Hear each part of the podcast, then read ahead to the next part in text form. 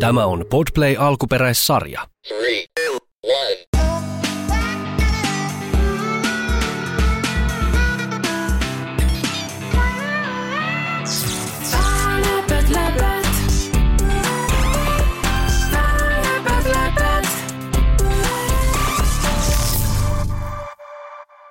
Hei, mä oon Manta.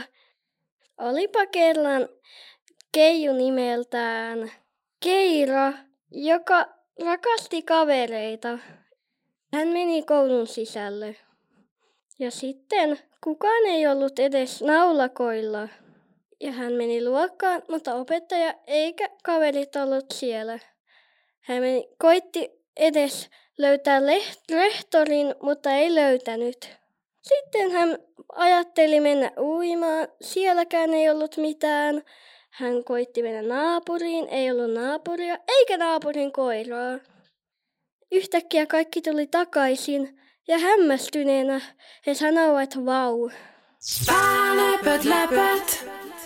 Keiran yllättävä päivä.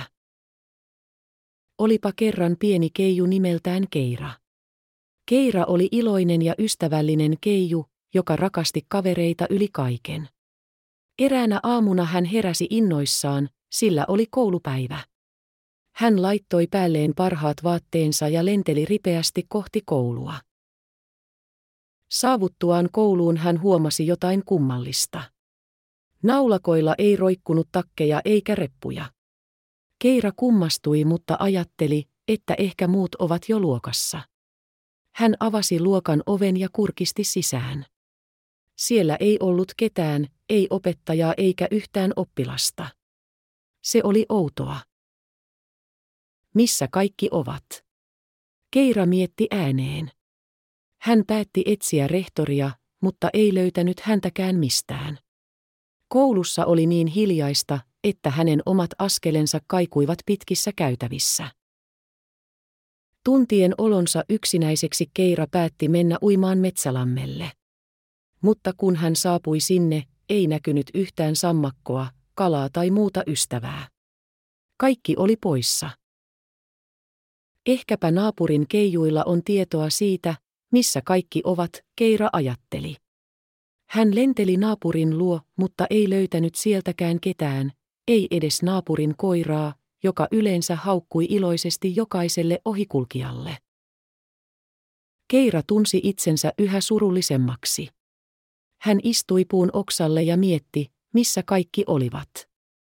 Hän sulki silmänsä ja toivoi, että kun hän avaa ne uudelleen, kaikki olisivat palanneet.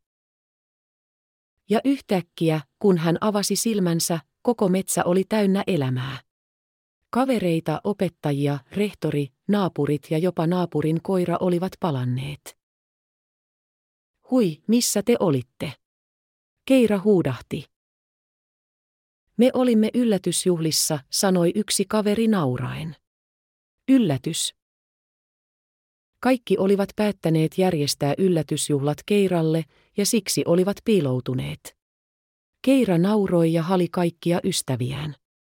Se oli paras päivä ikinä. Ja niin, Keira ymmärsi, että ystävät ovat aina lähellä, vaikka joskus tuntuisi, että he ovat kaukana. Ja elämässä on aina tilaa yllätyksille.